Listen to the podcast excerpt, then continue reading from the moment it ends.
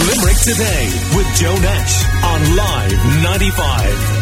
Let's talk business with Ford Lease. Hassle free vehicle leasing.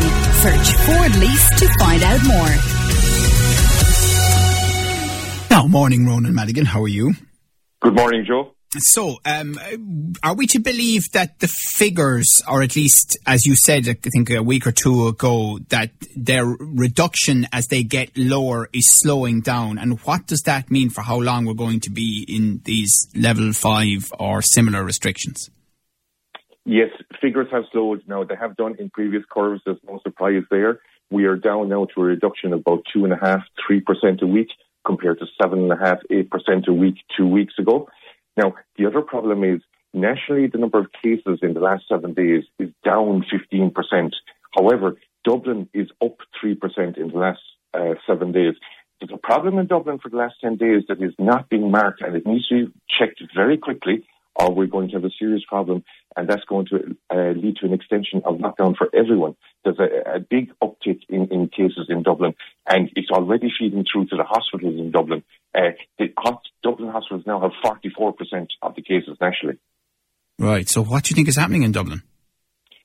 There's a, a it, it's, it's a mixture. Yes, they are back testing uh, close contacts you know, in a big urban area, you will have more close contacts. That is inevitable. But I think there's also a behavioural problem that needs to be addressed and addressed quickly because Dublin is 18% off trend right now compared to where it was two weeks ago. It used to be on 34% of the national caseload. It is now at 44% of the national caseload. That's a big shoot up in the last 10 days, which I'm afraid that they haven't, they haven't really looked at properly yet. And if that continues, you, will probably in a week's time have people talking about a crisis in Dublin because mm. they're, they're, just not seeing it yet. How's Limerick doing? Limerick is doing very well. We are down again this week. Uh, we are back down to 13th place in the National League, which is a good place to be. We are below the national average. We are we averaged 38 cases a day in the last seven days uh, compared to 44 the week before that, 56 the week before that, and 100 the week before that. So we're making very good headway in Limerick compared to the national picture.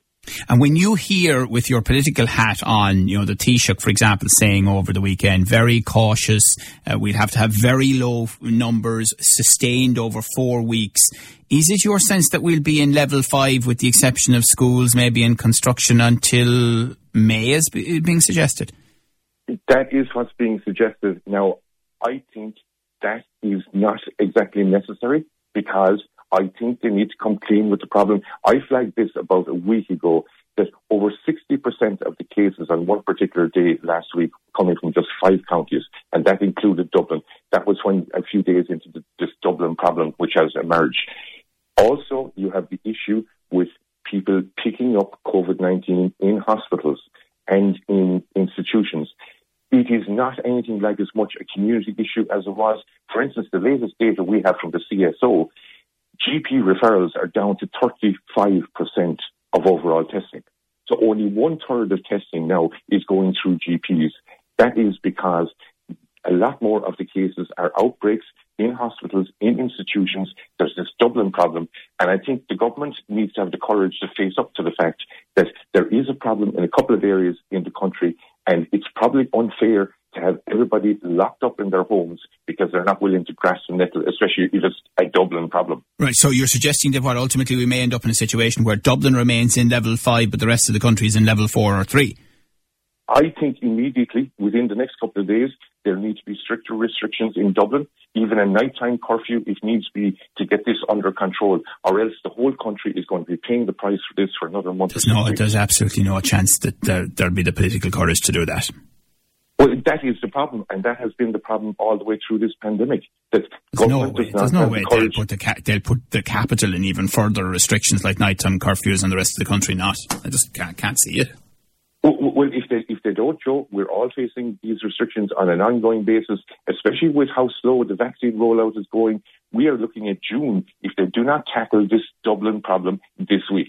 Okay, well, everything you've said so far has been borne out by national media coverage in the few days after it, and they've been a bit behind the curve when it comes to what you've been telling us often on a Monday morning. So we appreciate that update again, as always. That's uh, Ronan Madigan there, who's been crunching the COVID numbers for us. Limerick Today with Joe Nash on Live 95. Let's talk business with Ford Lease. Hassle free vehicle leasing. Search Ford Lease to find out more.